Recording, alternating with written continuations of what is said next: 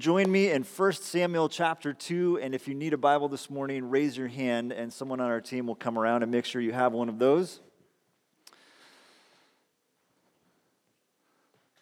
And as that's going on, want to uh, give you a quick update here before we, uh, before we dive in. Um, some of you may have heard about this, but if you haven't, I'm excited to tell you that we are sending a team to Honduras here in a couple of weeks. Um, we've uh, been preparing for this for a, a little while. We've been um, getting to know uh, about uh, Mission El Paraiso from uh, John and Barb Zeller. If you haven't met them, uh, John is doing coffee this morning, and Barb is checking your kids in over. Uh, over there. Um, but they own a coffee farm in Honduras. And I've been working down there for about 10 years. Where are you guys? There you are about 10 years. And um, this is not just about, uh, you know, harvesting coffee beans for them. This has been a, a, mission, a way to invest in people, a way to help people discover the good news of Jesus uh, by having jobs and, and, productive work to do and building community uh, on that farm. And, and so we've been um, getting to hear that story a little bit over the last couple of, uh, of months and are very excited to send our first team down there here in a couple of weeks. This first trip is sort of a scout trip, an opportunity to see it firsthand and to learn a little bit more about what it actually looks like on the ground. And our hope is that this leads us to more trips in the future, that we'd be sending teams down there on a fairly regular basis to be a part of the work that God is doing there. So, wanted to tell you about that for two reasons. One, just so that you know and, and you can kind of be a part of the story, but then also, want to invite you to be praying for the first team that's going down there. There's about five of us going. I'll be on this trip. Uh, we're going the week of spring break, so March 21st uh, through the 28th ish, somewhere around there. Just be keeping that in prayer um, over the next month as uh, that date comes closer. We'll at some point have the team up here. Um, both before and after the trip to, to kind of pray and commission them, but then also to hear about what that experience was like and what our next steps might be. If you have questions uh, about all of that that I just said, uh, ask John. um, or you can talk to me, or Kyle over here also knows quite a bit about what's going on uh, on the farm. So any of them uh, would be happy to tell you more about that story. All right, we're in 1 Samuel chapter 2 this morning, but I also want to just kind of create the, the context for, for where we're at here uh, for just a, a, moment. Remember that we are in, uh, I think, now the second full week, eh, moving into the third week of our second practice. We're, we're on this big adventure this year looking at uh, different spiritual disciplines, what we are calling practices. And we're into the second one, this conversation about fasting.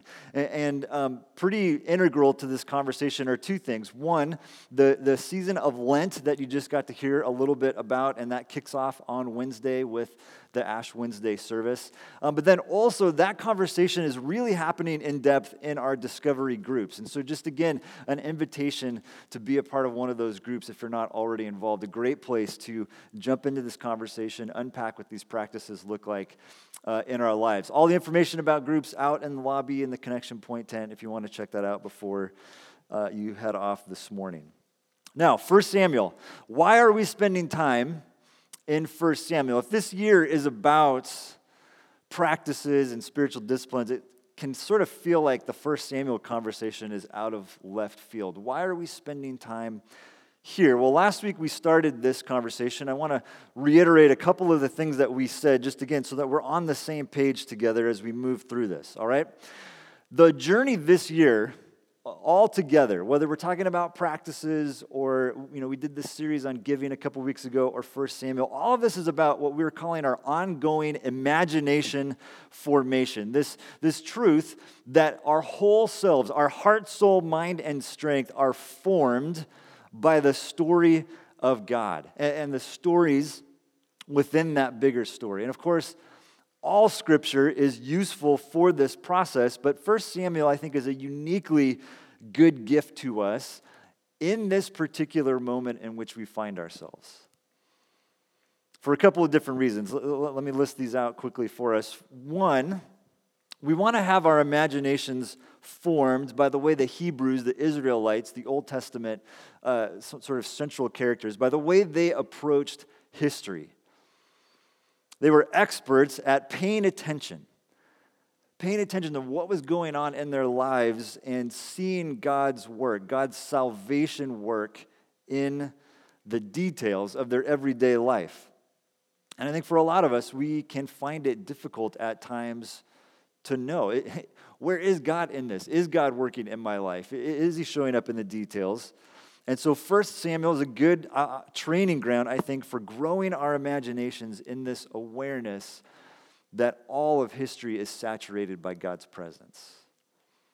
That he is with us in these details of our everyday lives. Second, First Samuel is contextually fascinating. The story comes at, a very dark point in Israel's history. They've spent a, a, a, thousand years sort of growing as a people. Part of that was in slavery. Then there was this big exodus from slavery. And then this period called the Judges, where there was just sort of chaos. Everyone did what was right in their own eyes. And so this is the story of an emerging kingdom. And it's also, in many ways, the origin story of Israel's greatest king, this man named David. And he'll become the central character for us in the second part of this, uh, of this journey. But it also, it also highlights the fallacy of putting our hope in an earthly king. And so it trains our imaginations. What does it look like to live faithfully? What does it look like to be faithful to God and what He's asked us to do, even under poor leadership?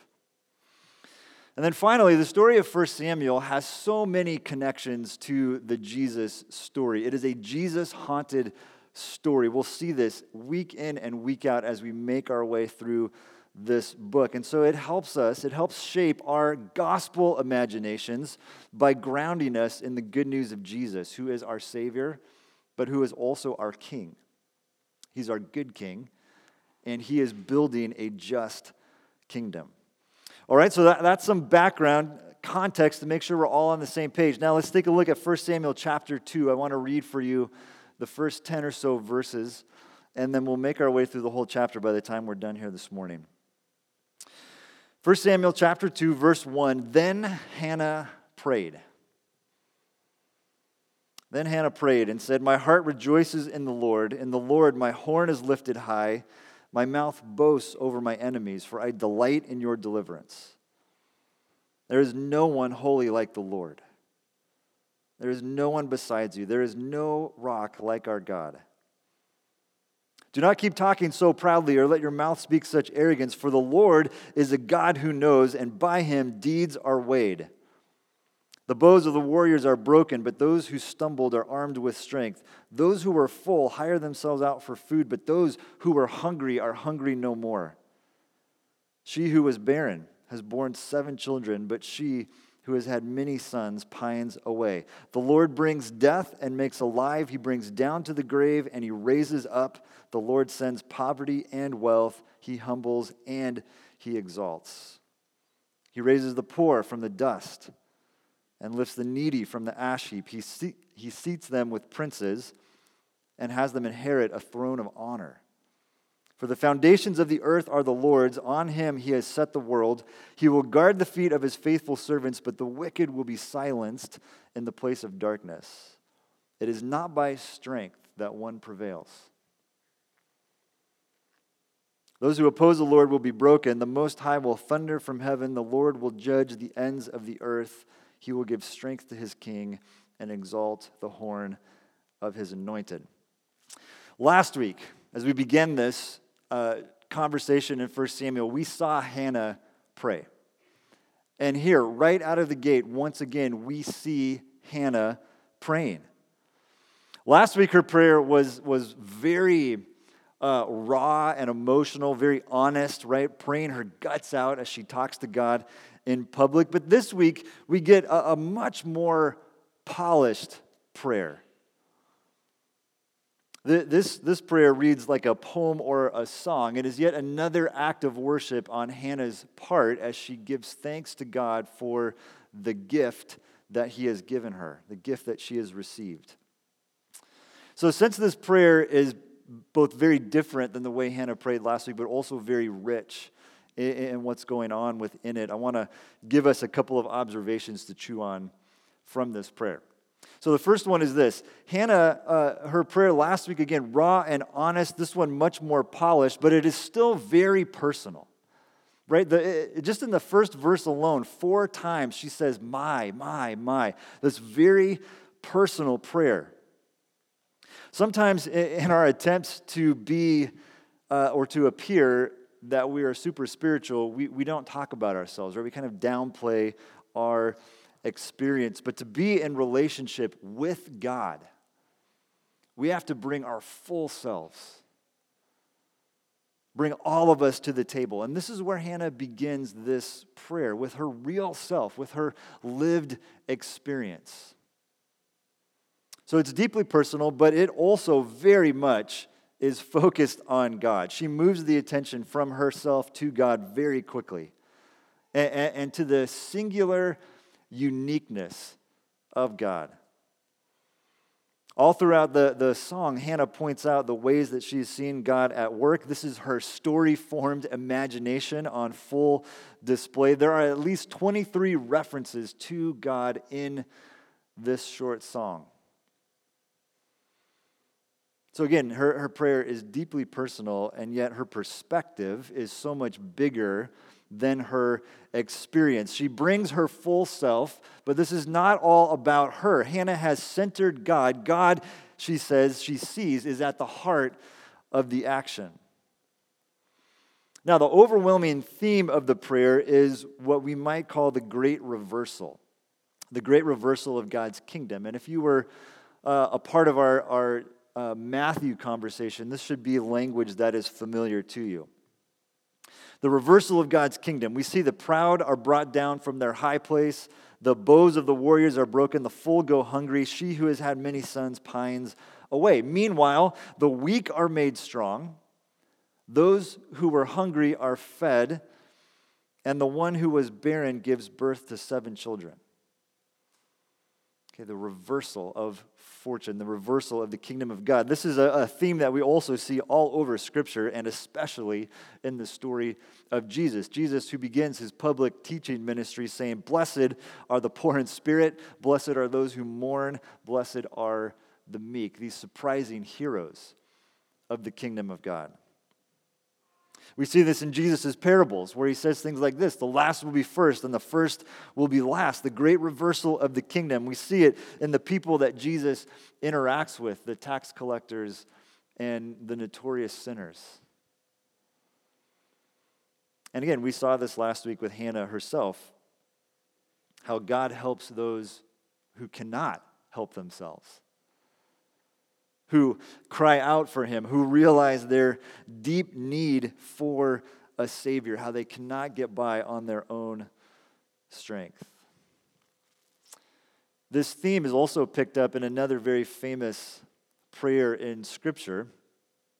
Mary, the mother of Jesus, in processing the news that through her God is going to provide the world with a Savior, Mary also breaks out into a prayerful song that in many ways uh, mirrors this prayer of Hannah. Luke chapter 1, Mary says, My soul glorifies the Lord, and my spirit rejoices in God my Savior, for he has been mindful of the humble state of his servant.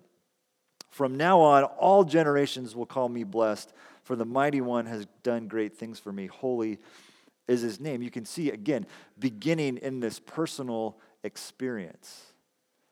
Not afraid to shy away from this. My soul, my spirit, my Savior. But also very much focused, centered on God and what He has done for her. And then look what she does next. His mercy extends to those who fear him from generation to generation. He has performed mighty deeds with his arm. He has scattered those who are proud in their inmost thoughts. He's brought down rulers from their thrones, but has lifted up the humble. He's filled the hungry with good things, but has sent the rich away empty. He's helped his servant Israel, remembering to be merciful to Abraham and his descendants forever, just as he promised our ancestors. These are bold, revolutionary words that Mary prays, that Hannah prays.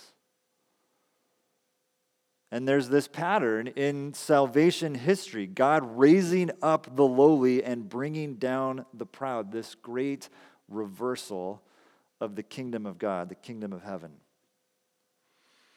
And it's a reversal which, in many ways, is the gospel itself, right? This is the gospel story. Not that we uh, uh, made ourselves pleasing to God or lifted ourselves up, but that God came down to us. God demonstrates his own love for us in this. While we were still sinners, Christ died for us.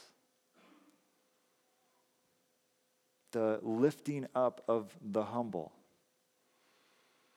This God who brings something from nothing, who brings life from death. Both Hannah and Mary give testimony to this.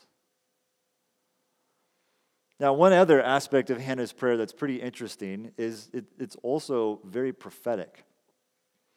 Out of kind of nowhere, at the end of the prayer, she says this The Most High will thunder from heaven, and the Lord will judge the ends of the earth. He will give strength to his king and exalt the horn of his anointed.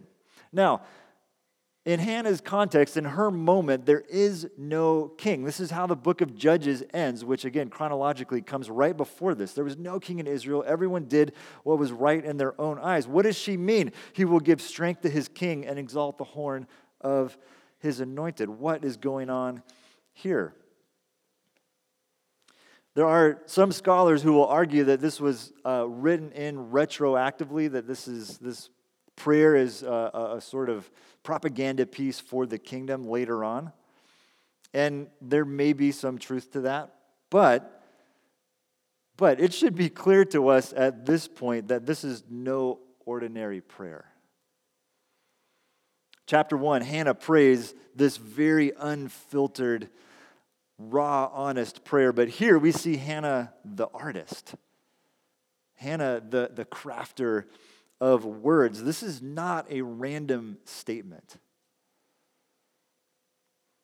I think this is God speaking through Hannah about a couple of things. One, there is this emerging kingdom project that will get started in earnest in 1 Samuel chapter 8.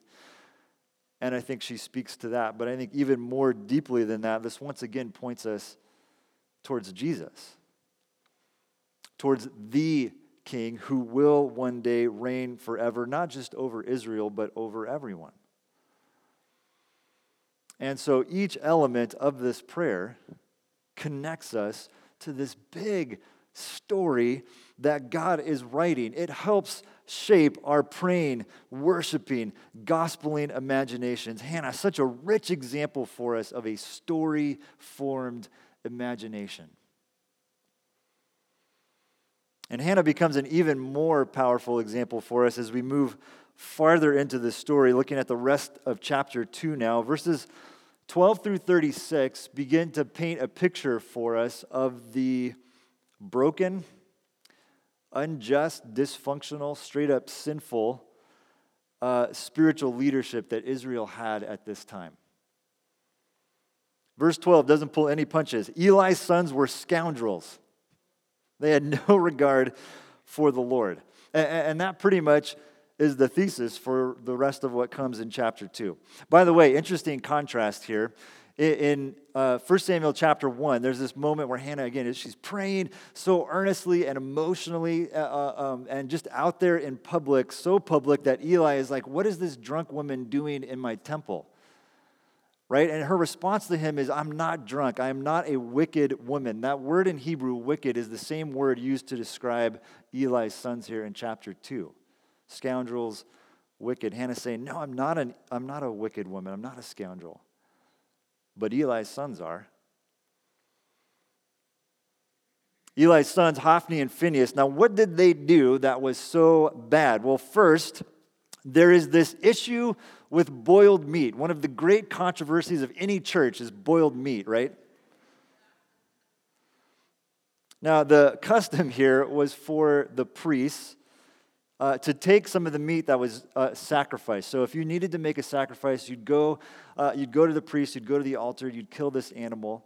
And the priest was allowed to take some of the meat from that sacrifice for themselves, for their food. This was how God actually designed it, for them to be taken care of and provided for. But the idea was that, that the best part of that animal, the fat and like the filet mignon, that's the part that got sort of burnt on the altar, and then the extra bits went to the priest. But Hophni and Phinehas are taking whatever they want. They're taking the best and the fat. And then, in addition to that, they're having their underlings, their servants, enforce this. If a person said to them, hey, let the fat be burned first and then take whatever you want, sort of reminding them this is the way it's supposed to go, the servant would answer, nope, hand it over now. If you don't, I will take it by force. As a result, the sin of the young men was very great in the Lord's sight, for they were treating the Lord's offering with contempt. No regard for the Lord. Now, Hophni and, and Phinehas are sons of Eli. Eli is the high priest. They are also serving as priests. This was typical for this to be kind of a family uh, affair. And a priest was intended to be a mediator, someone who would help the people and God connect, be in right relationship with each other. They were there as servants, right? The, the, these connection points between God and his people. The issue here is not about meat, right? It's not really about the meat that they were taking. The issue here is power. Seeking personal gain above the well being of the people that you are supposed to be serving. The issue here is also pride. No regard for the Lord, doing whatever they want to do. Beware of leadership that is self centered, that is looking to take the fat, so to speak that just wants to enrich itself. Beware of leadership that has no regard for the Lord.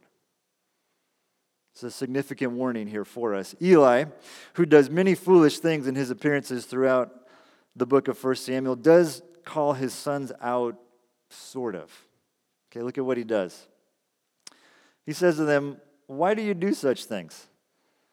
I hear from all the people about these wicked deeds of yours. No, my sons, the report I hear spreading among the Lord's people is not good. Not a great rebuke, if you really think about it. But what's interesting is that this comes in response to a report that Eli had heard about everything his sons were doing to all Israel, and here's the kicker how they slept with the women who served at the entrance of the tent of meeting. Pride plus power almost always equals exploitation. One of the, the sad, sad realities of our sinful world is the propensity of men who gain power to use that power to sexually exploit women. It's been going on for thousands of years. And it's still a huge problem today in our supposedly enlightened society, as the news has made clear to us often in the last couple of years. Am I right? Here's what I want you to hear right now. If you have been a victim of a powerful person who has leveraged that power, that position over you, I am so sorry. My heart breaks for that. This is not how it's supposed to be. This is not how God intended things to be. And God will not let this go unchecked. There is justice, at least in this story, what happens to your two sons, Hophni and Phinehas, God says, will be assigned to you. They will both die on the same day. And I will raise up for myself a faithful priest who will do according to what is in my heart and mind. I will firmly establish his priestly house, and they will minister before my anointed one always. Now, as bleak as this moment is, as dark as this moment is, there is a glimmer of hope here. This hope for justice, but also for a whole different way of being. Now, we've seen the contrast between Hophni and Phinehas and Hannah, but there's another contrast that we need to see as well between these scoundrels and this boy Samuel, who's going to become uh, our, our next main character in the coming weeks. Samuel was ministering before the Lord. A boy wearing a linen ephod. And a, a linen ephod is basically the robe, the, the uniform that the priests would wear. So you have these young men who are supposed to be priests, leaders, servants, acting with contempt towards the Lord, leveraging their power over people. But then you have Samuel, this boy, not even yet a priest, and he is the one ministering. To minister is to attend to the needs of someone else. By definition, it is others oriented, it is a servant posture.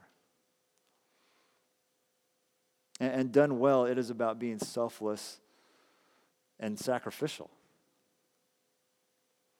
As a result, Samuel continued to grow in stature and in favor with the Lord and with people.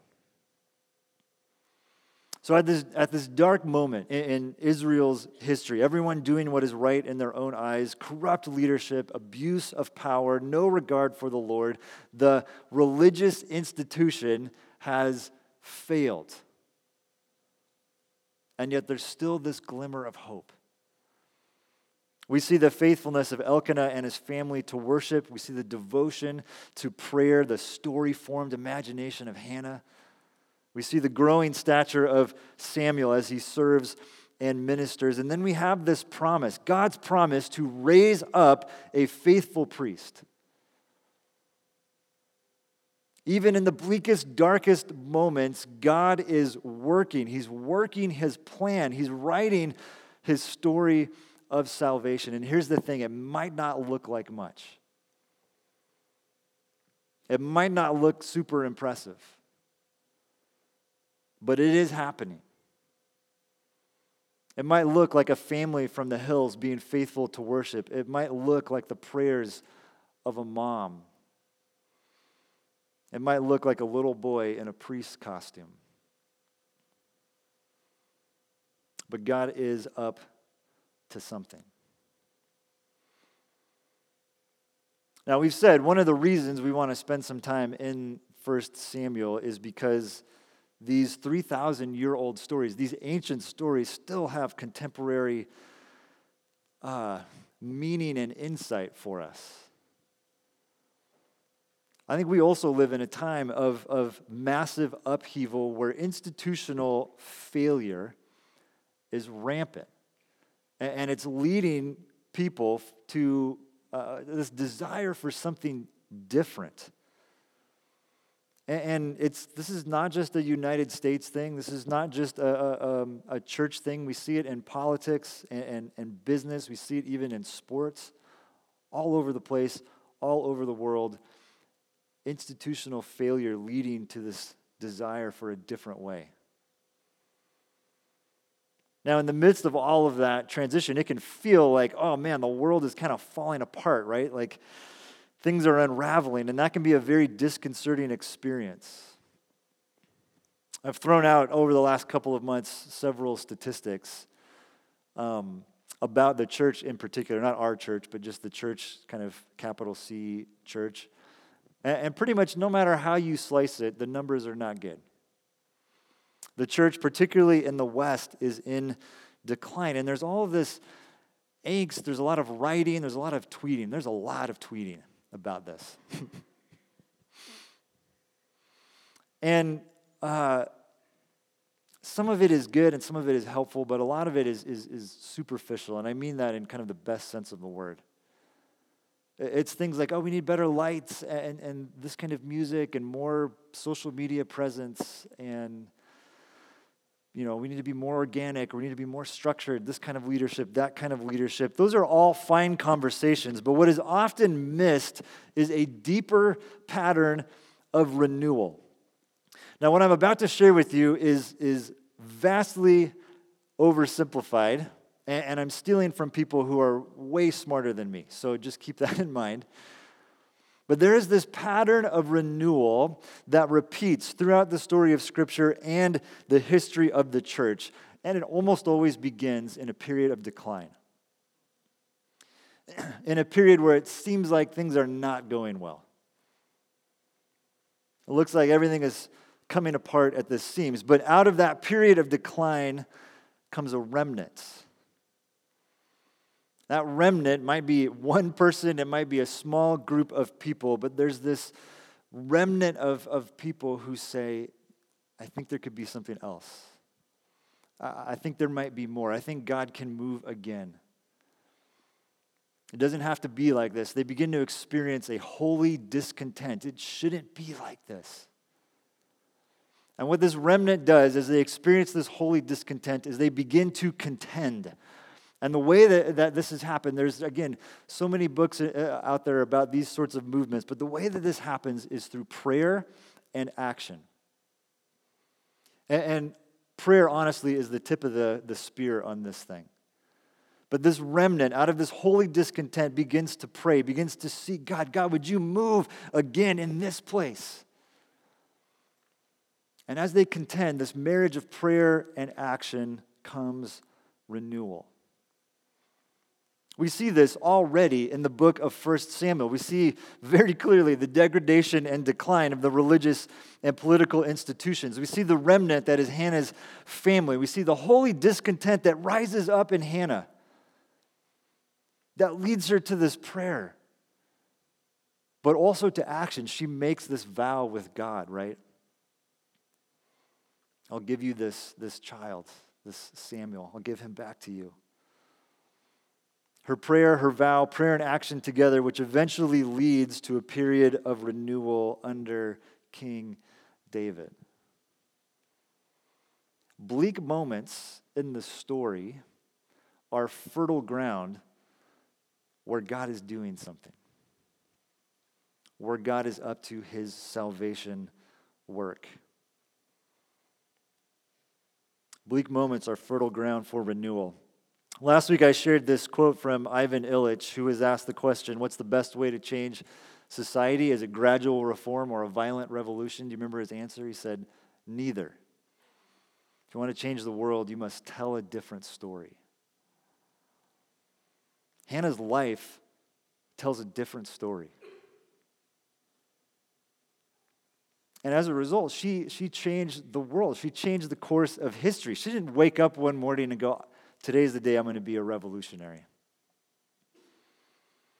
She did not wake up and decide to turn the world upside down, but she experienced this holy discontent and she contended. She fought. She prayed. She asked. And she vowed, and God remembered her. And it sets off this chain of events that, again, will lead to the renewal of God's people. Now, I think if we went around the room here, all of us would say that we want to see renewal. We, we would want to see discovery flourish. We'd want to see, you know, again, the capital C church renewed. But are we truly disturbed by our moment of decline? Holy discontent is not a, a, a mild frustration or a, a bit of concern about the way things are going. This is a deep passion. Hannah was so passionate, Eli thought she was drunk. Now, if you're, uh, you know, if you don't feel that, I, I, don't want you to feel bad. The point of this morning is not to guilt you into contending for renewal. That's not what we're after at all. But if you look around for any length of time, you will find something. you will discover a holy discontent.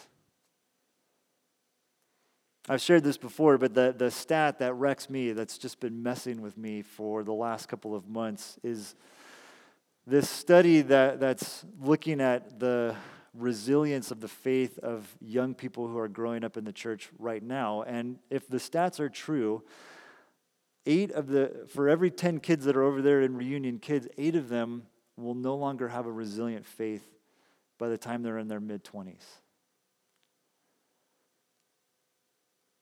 And that just guts me every time I hear it.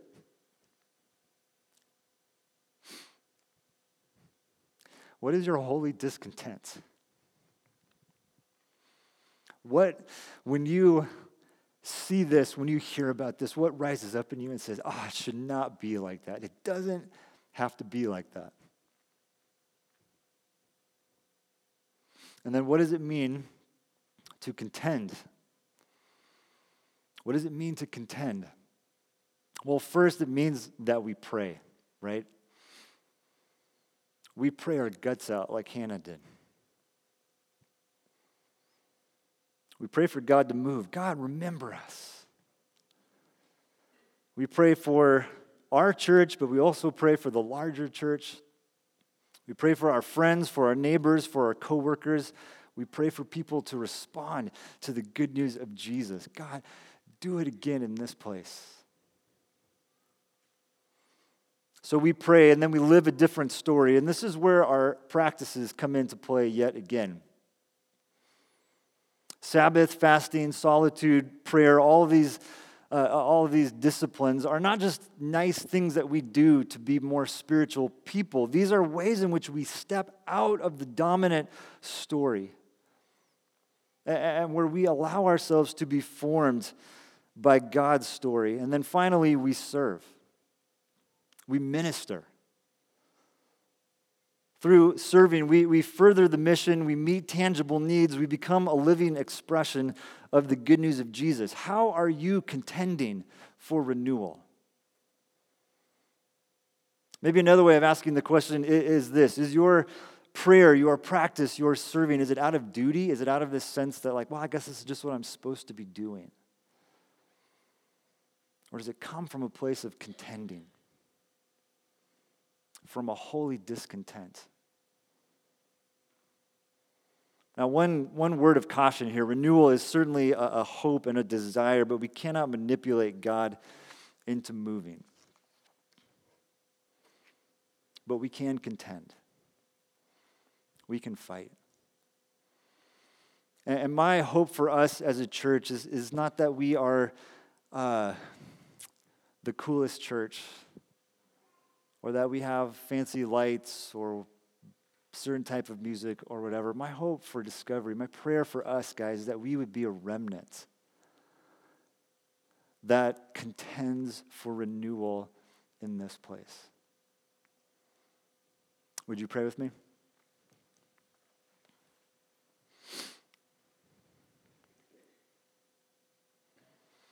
Father God, we are so grateful and, and humbled by the example of Hannah. In a moment when everything around her appeared to be failing. She was unable to have children. The religious institution was working against her. She was bullied by her rival.